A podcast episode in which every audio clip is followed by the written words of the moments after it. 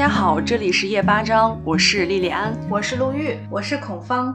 发展到最后一个自杀小队成员的被害人之后，有一个情节是电视上突然出现了一段影片，新闻里头爆出来，这些影片就是这些自杀者他们的自白。突然之间，这个江小梦就出现了。嗯啊，突然之间，这个人物就这样活生生的出现在你的眼前。但我觉得他有没有可能是跟李亚军商量好的？他和李亚军商量好，我是觉得那还是挺合理的。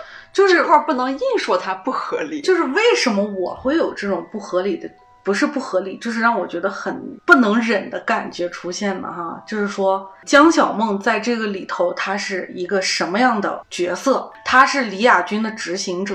我们是不是可以这样理解？对，被洗脑了一样。对，江小梦她本身也是一个想要轻生的人，是吧？她也是一个对生活失去信心、想要自杀的人。江小梦和苏可云。和庄秉荣和之前自杀者不同之处在哪儿呢？他一直没有现身，这是第一点。嗯，第二点就是他从第一个案子开始就有参与，也就是说他有故意留下他的身影。对他就是每每一个副线里头都有他的身影，也就是说他的功能可能是一个执行者的角色。但是他执行在哪儿呢？他除了留下刚刚陆瑜说的蜡烛之外，他可能是他自己的一种悼念的方式。他妈妈小时候告诉他说。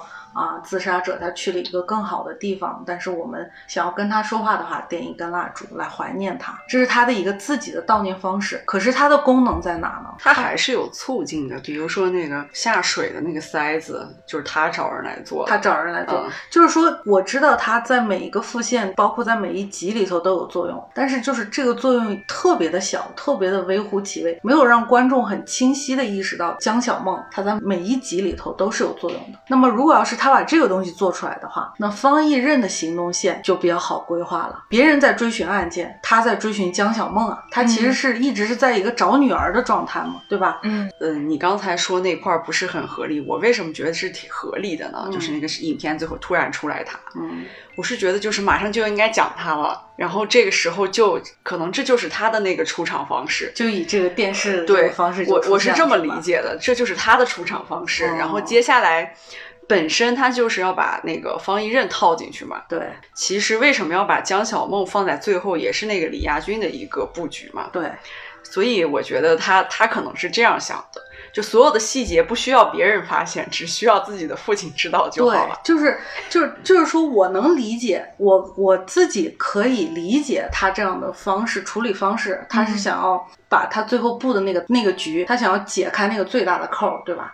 但是你这样的处理出场方式，实在是让我觉得，就是你不是很能理解，不是不理解，是不能忍的那种感觉。就是你实在处理的有点太糙了。如果要是在前头你留下蛛丝马迹，或者是哪怕你用更多的一点篇幅来展现这个人物的作用。哪怕他是一个功能性的人物也好，我在这个他以这样的出场方式，他以任何的方式出场，到了第六集、第七集的时候，我都可以理解，嗯，我都可以，我都觉得是可以接受的。就是前面好像就是演着演着就没这人的时候，突然之间他这样出现。还是以这样的方式来出现，这样不就最后表明了这个江小梦对这个参与状态来讲，其实只是有百分之十到二十的状态，然后也可能是最后不就大结局就是 他跟这个案件没有太多的关系，还可以被原谅的那种被原谅的人。我觉得这也可能是铺到最后结局合理的这个解释。所以说，就是这个不管是从各个方面上来讲，我觉得这个江小梦她其实是到后来以后被写丢了的一个人。所以说，我觉得这个方面他处理的也是有一点问题的，就是好多东西他都给写丢了。其实你是可以大做文章的，篇幅有限吗？还是怎么样？就是好多地方是资金有限吧？啊，有可能，制片人的角度，就是好的地方你其实是可以大做文章，而且你可以做的很精彩。结果就弄了一个好像是温水煮青蛙，不温不火的一个感觉。因为是在讲谁是被害者嘛，我们从这几个被害者这些线上，我们来说一下。其实第一个受害的是那个荣氏案的尤成浩，他这个人物啊，现在我觉得这个状态不完美。呃，作者他肯定是想让别人去对这种同性的这个群体产生一些认同感、变性的关注，是吧？他是这么一个角度。他是属于他这个叫男性认同于女性，我觉得这个点很好，但是他这个讲述方式和。他的整个表达出来的感觉，就这个人一直在哭，一一直在说我很可怜，我我很不惨被认同我不被认同。但是他是怎么不被认同？就是就是只有那一件事情呃、KTV 那么一件事情，对而且很顺利的又被救出来了。没有展现出来这个人物的努力，嗯，对不对？对没有没有展现出来这个这个抗争的过程没有。游成浩这个角色呢，就是相对于其他的角色来讲的话，我觉得是他是一个比较特殊的存在的。嗯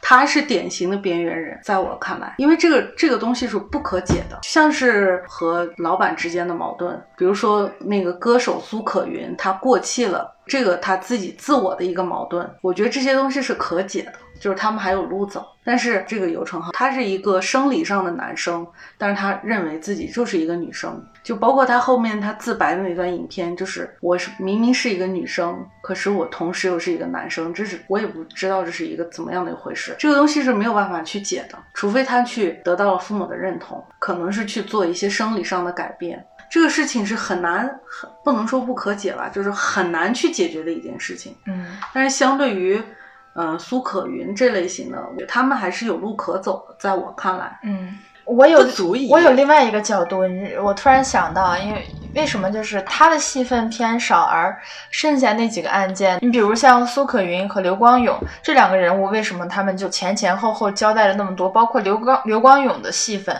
他是很重的，因为他俩是老戏骨，很贵啊。既然请，既然有可能，既然请来，就可以是当成噱头。还还是钱的问题。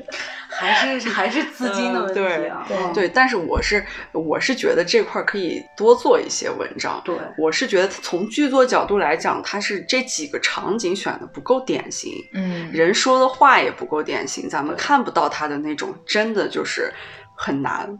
其实纵观这个这个东西你，你感受到的很难，是他告诉我们的。然后，而且是什么？是人们已经主观的认为你就是一个很难的人。从我们看的观者的角度上来而言的话，来讲的话，就大家已经把他当成个边缘人群来看了。对观众开始自己的思想进去，这就是个边缘人群呀，在我们社会当中就是不被认可的嘛。对，嗯，所以你很惨。他没有表现，我们自己把这些东西补进来。他没有表现出来笑着笑着流泪的那种感觉。对，我就是觉得这个人物就是嗯不够，就是不够说的好，但是这是一个很好的点。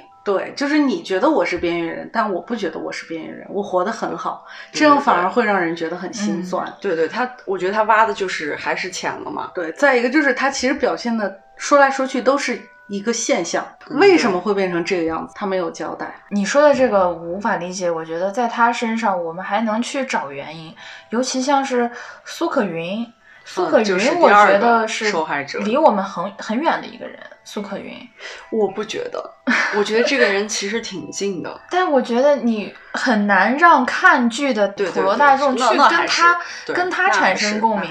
就是电视剧，我觉得它要达到的一个效果是，尤其是它这种情节吧，它是想让你能感受到这几个人物他的那种不如意啊，他是怎么就把他逼到了一个就绝望的说实话，找典型人物找的有点儿太典型了。对，苏可云他是要讲什么呢？被替代。游承浩他是不认同，嗯被公司剥削的人，嗯他是被剥削。嗯，他每一个被害者都代表的是一群人。对，嗯但是他在这群人里头挑的人物的身份，还有就是他做出来的这些事件，可能不够典型。苏可云这个啊，作为一个饭圈文化的参与者，我很能理解这个人的这个压力状态。嗯，就是我确实觉得他们是有的，他只不过是讲了一个过气的状态，有些都还没有过气呢，在当下当红的时候就已经选择了这个自杀这个方式来结束自己还是年轻的生命，所以我觉得他可能吧，也是就是代表一个群体，一个好的是好的剧讲故事的方式，它传达人物人人物情感和情绪的方式，不是通过说来。来展现的，这就是很多电影和电视剧上的区别。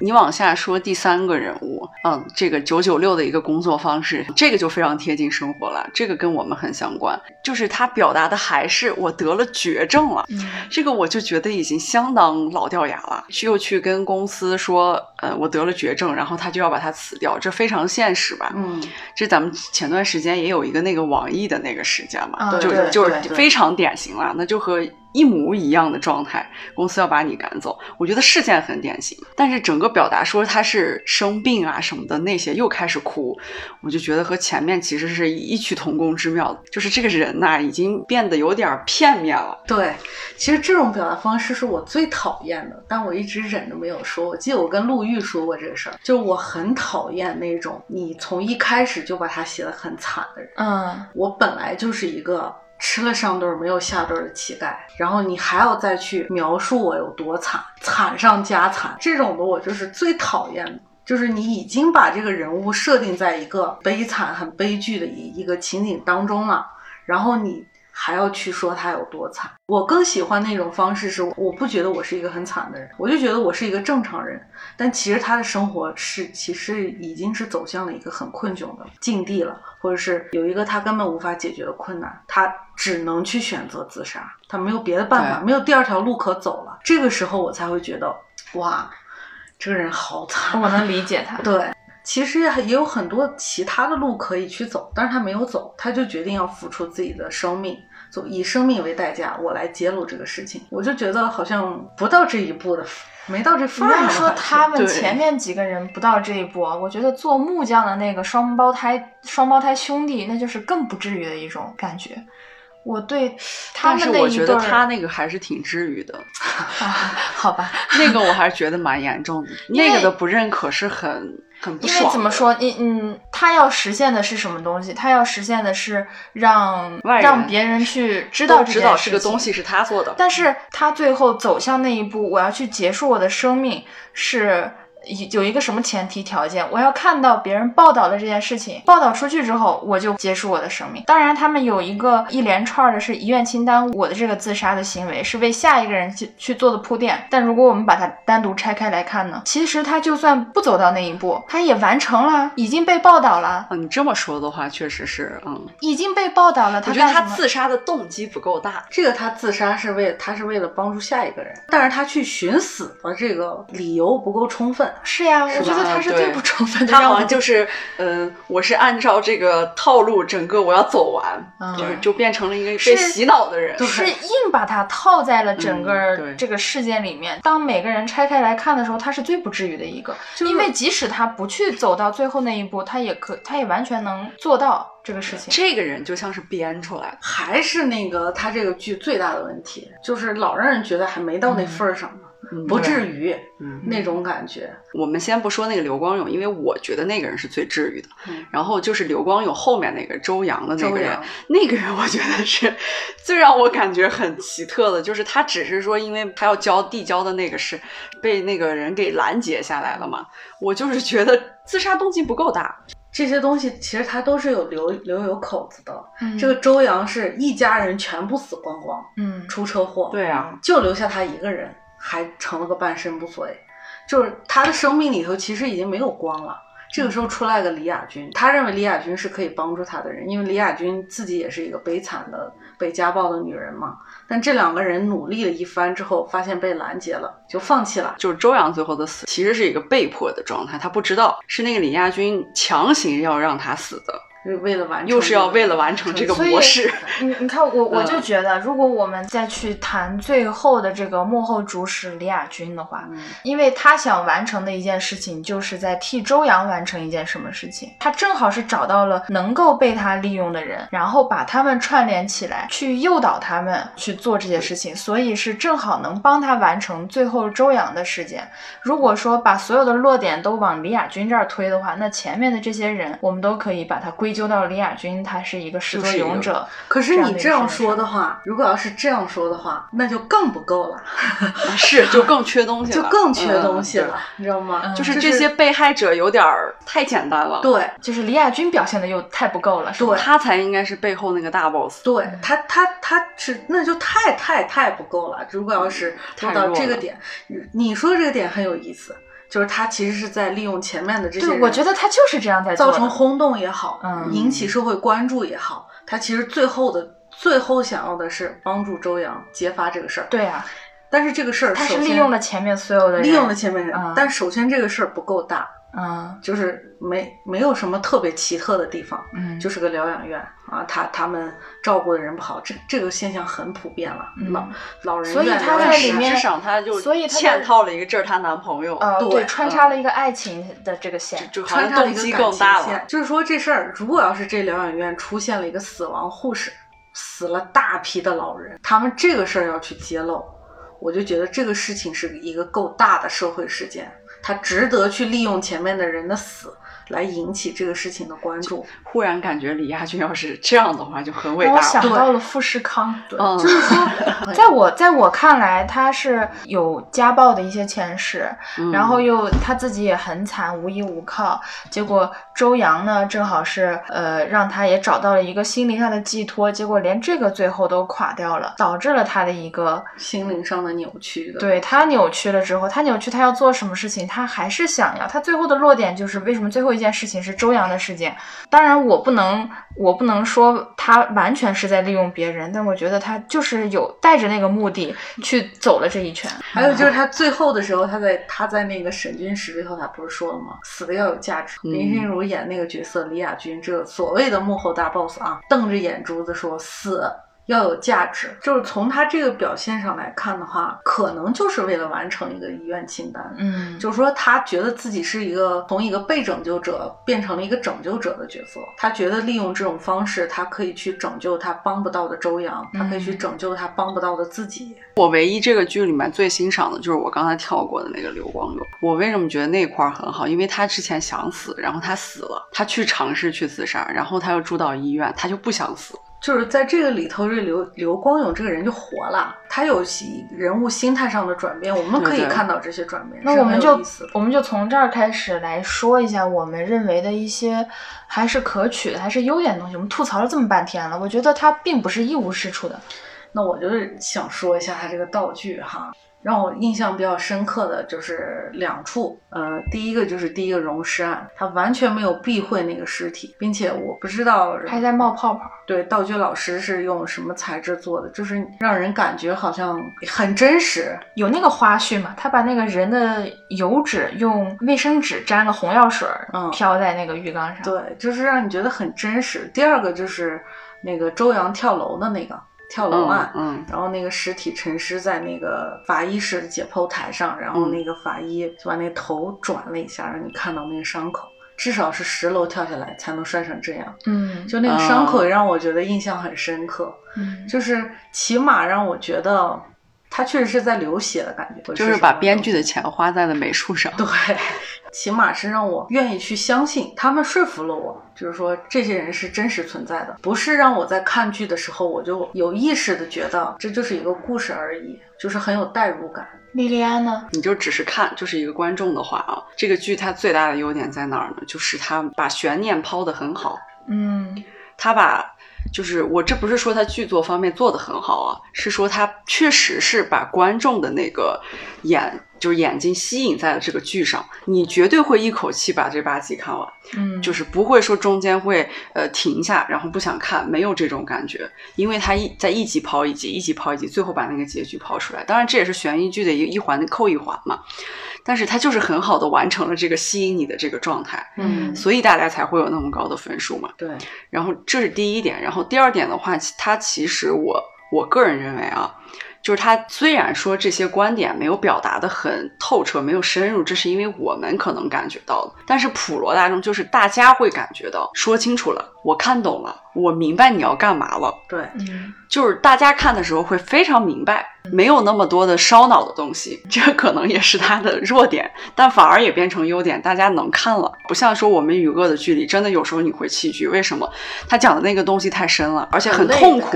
很沉重。很痛苦，很难受。你看剧嘛，就是寻求一种，尤其悬疑，尤其像这种比较类型的这种东西，就是想追求那种快感。所以我觉得他成功是成功在这儿了。我为什么就是最后还是，虽然我觉得也有很多问题，也有很多我觉得真的是无法忍受的一些细节上的漏洞吧，那些 bug，但是最后还是觉得它是一个及格的一个剧，因为还是那种物以稀为贵的一种心态。和我一样抱着感恩的心态去看的。呃，华语剧集里面我们能看到这样的剧，它是短小精悍，不是那种六七十集的，甚至是八十多集的啊，甚至是要好几季我来呃演这么一个。东西它不是这样，它是在很短的一个故事里面，而且它又有利益，又有社会议题，它塑造的人物，我们说就它塑造的人物再扁平再怎么样，我觉得相较于我们现在看到的大部分言情剧、古装剧来说，它都是已经，当然这个有可比性的话，你就会觉得它是已经拔高了我们整个华语剧集的一个层次了。我觉得没有过多去接触美剧的人。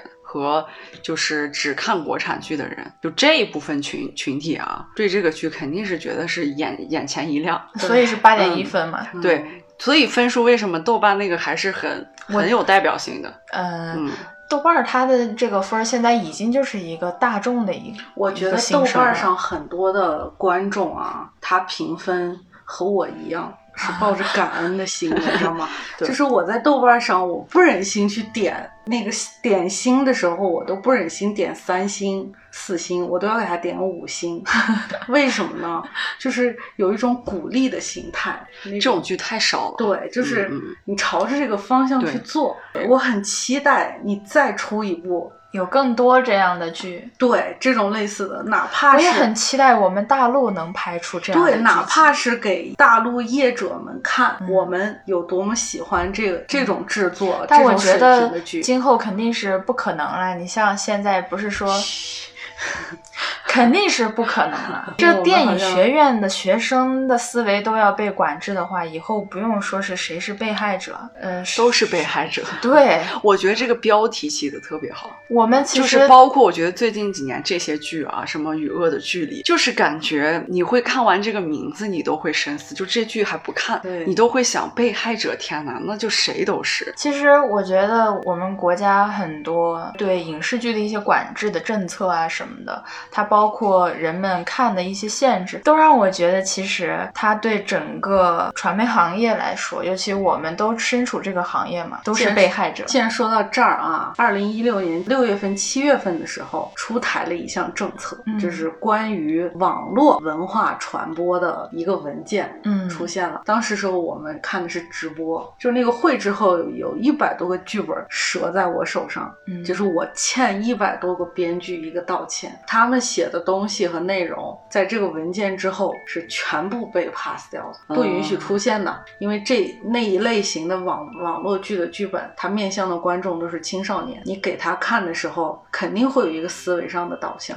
就这次的事儿呢，我也很关注。但是我还是觉得吧，这样做是有这样做的原因的，因为可是我觉得什么是对社会有益的，绝对不是光说好的一面是有益的。就像我们《余恶的距离》里面那个律师所说的，难道当一件坏事发生的时候，我们不去明白它是为什么发生的，它就不会再发生了吗？解决问题的根源是明白它是如何发生的，才能避免它再次发生，而不是去回避这个问题。如果一味的去回避的话，并不会减少很多恶性事件的发生。对，我们还处在回避的状。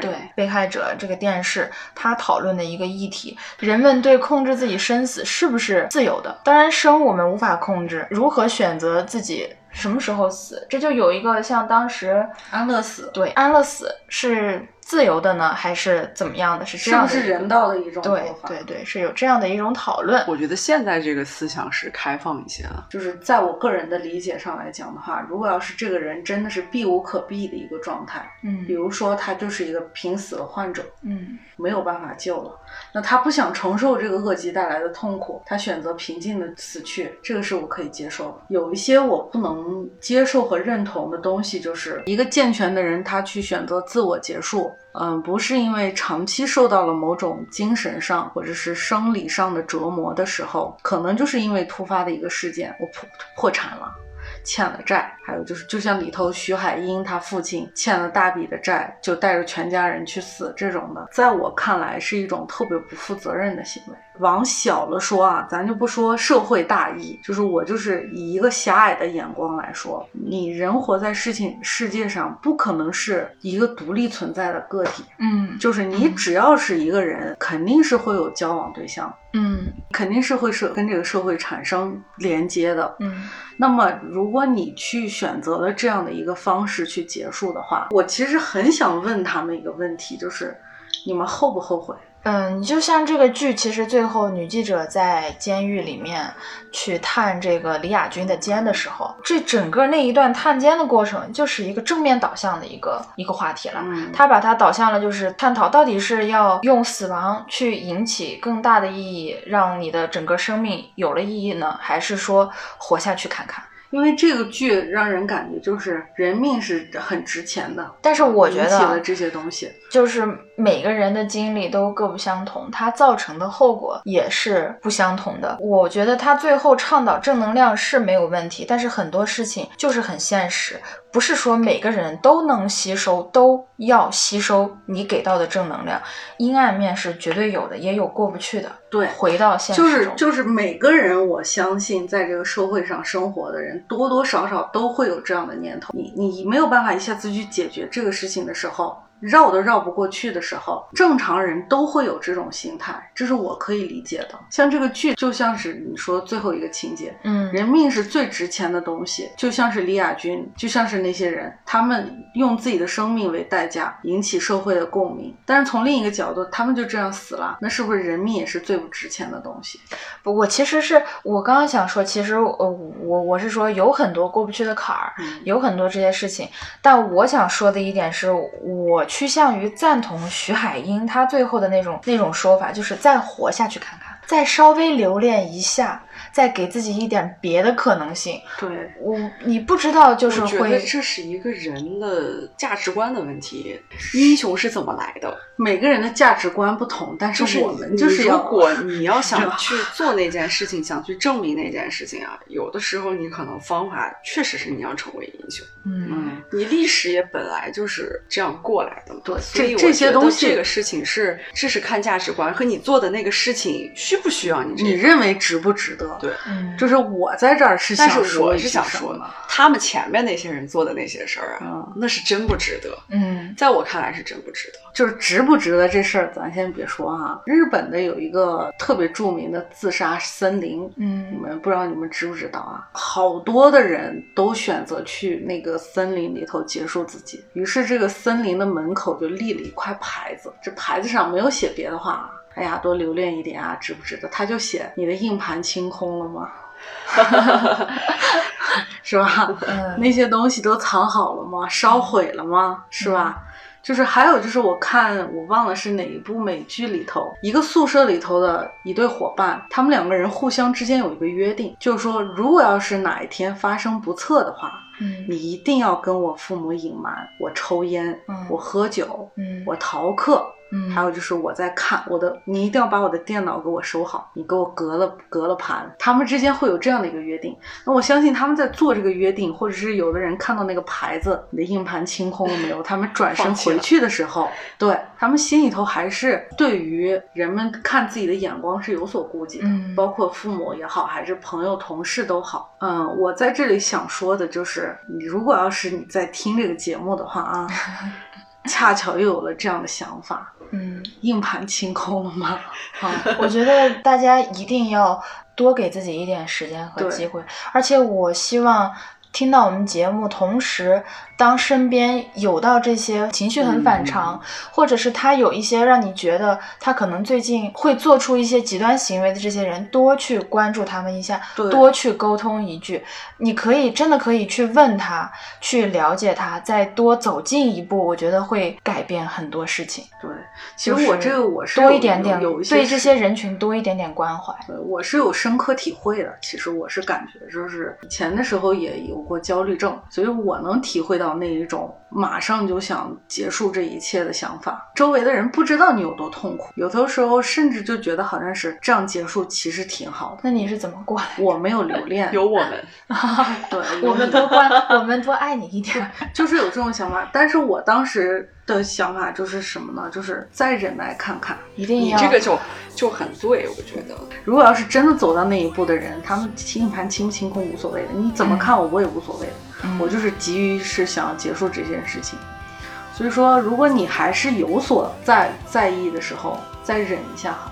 嗯，真的就不一样。那好，我们今天的嗯谁是被害者这样的一个专题呃这个剧的讨论就到这里就截止了。嗯，希望大家关注我们的公众号夜八章。好，拜拜。拜拜。想过离开，当阳光败给阴霾，没想到你会拼命为我拨开。